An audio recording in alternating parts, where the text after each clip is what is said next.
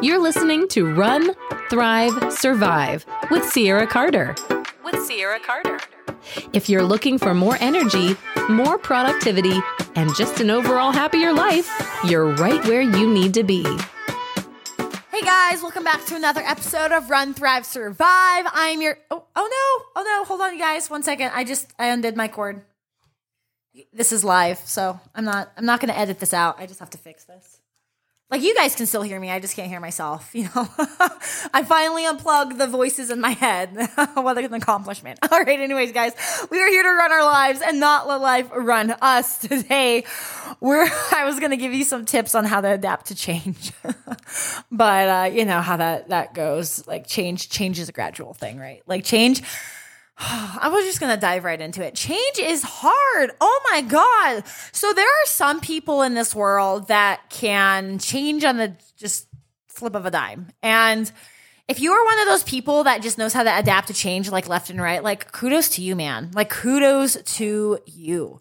I personally have never been one of those people. I've always been that type A, everything has to be black, white, and in order for me to function type of deal. And the past year, I have shaken up every aspect of my life.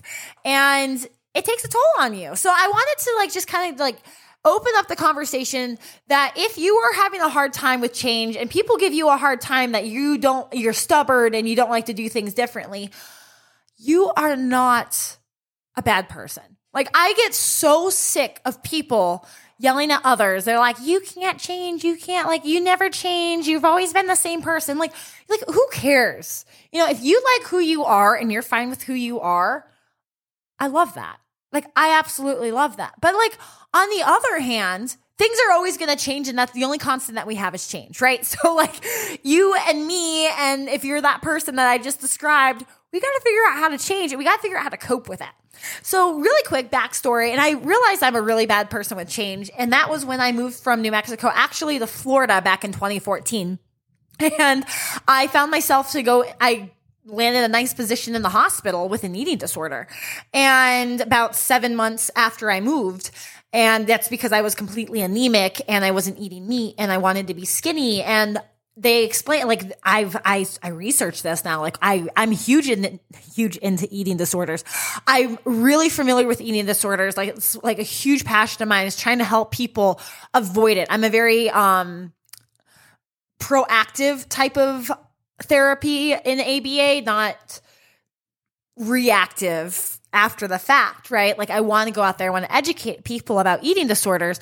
But the big thing about eating disorders is the lack of control that you have in your life because everything's changing. There's no constant anywhere else, but you being able to restrict your food and excessively exercise. That was my problem. And it wasn't until then that I was like, you know what? I really hate change. Like, I really hate getting out of my routine.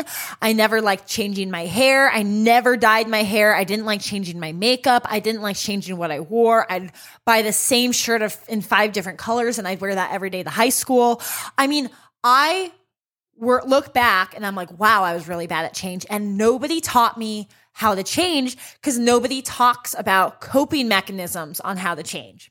So fast forward, of course, I still don't have anybody that teaches me how to change and I get into running and running has been like my only constant. So now instead of using like eating disorders and restrictive eating as a constant, I use running. And here's the thing that can be good and bad. And I'm not going to ever steer you away from running. I've never been stirred away from running, but there's these things called emotional control strategies. And they're things that you rely on to avoid something else, to try not to, there's another problem somewhere else and you're relying on these things to avoid the other problem, right? A lot of people will turn to drugs and smoking and all these other, like maybe negative, bad bad habits. And us as runners, we always joke about, we're like, oh, well, running's my therapy, like running's my drug. And like, that's really funny to a point until we realize like this actually might not be good for us. So I want you to take a minute and I want you to just write like two sentences down or just say them in your head. Are like, how do you handle change? Are you somebody that just like ruminates on the past? Do you try to like be that same person for the rest of your life? Have you learned how to deal with change?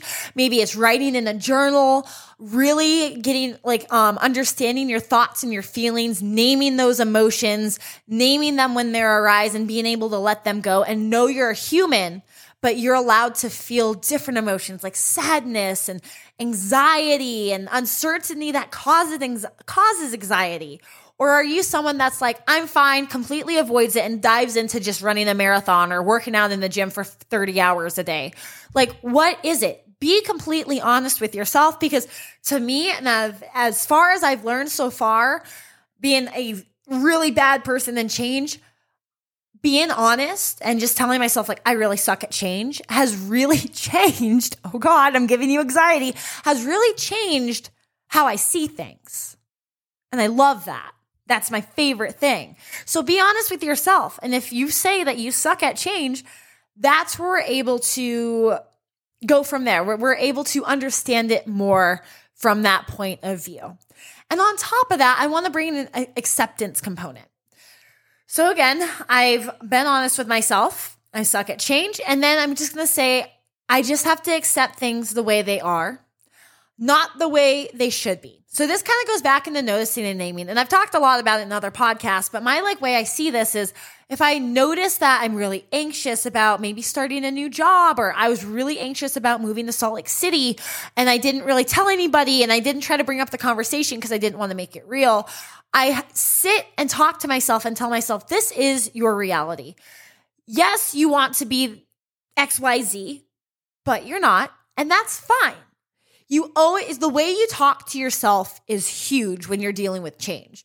If you're telling yourself like, "Oh, this sucks. This isn't how it should be. This isn't fair." And you're kind of fusing with all these ideas of like what it should have been, what if what it could have been, you're not going to be able to handle change.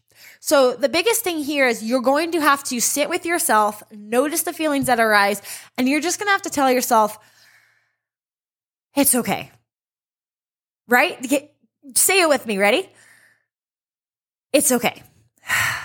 Ooh, right? You just like let off that sigh of like relief of stress that you've been holding and carrying around with you. Maybe you feel lighter, your arms feel lighter because we never admit to ourselves that it's okay.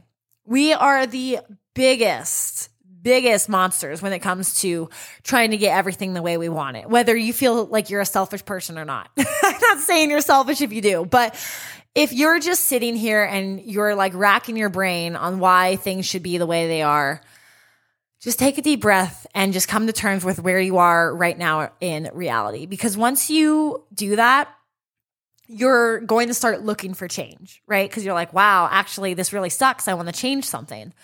And that's when you start to see change as a good thing.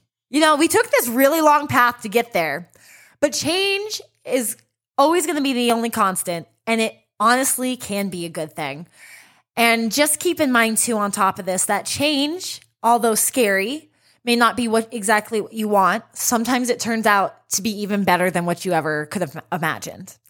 And once you're able to just tell yourself it's okay, you're going to be looking for those more positive sides of change. And maybe you'll even start to get excited that things can change and nothing will stay the same when you're completely honest with yourself. Because on top of that, when we're not honest with ourselves, it's mostly because we're trying to avoid seeing how bad things are that we don't enjoy. So I hope this helped a little bit. I'm really horrible with change. I'm honestly, hor- I was horrible with change. And I've really come to terms and understanding that yes, I'm not great at the like snap of a finger when it still comes to change, but when you give me time to sit, think about it, tell myself it's okay, understand like what I really want out of it, I start I do start to get excited for new things, for new opportunities and for the change that I want for my life. Guys, this is a huge piece of growth. It comes with your training, it comes with um, running. Maybe there's something you need to change in running, something you're not letting go of that's made you plateau in your training Whatever it is, I want you to go out there. I want you to explore it and ask these questions to yourself because, again, we are here on a running therapy session.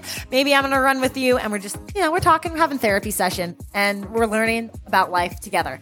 So, you guys, share this with a friend, share this with a coworker, share it with your parents, whoever it is. Share it, share it, share it. Please like and um, rate, like and rate, uh, or review the podcast. You guys are tremendous help to the growth and success of it. You guys are amazing. Go out there and run your lives and don't let life run you. Bye, guys.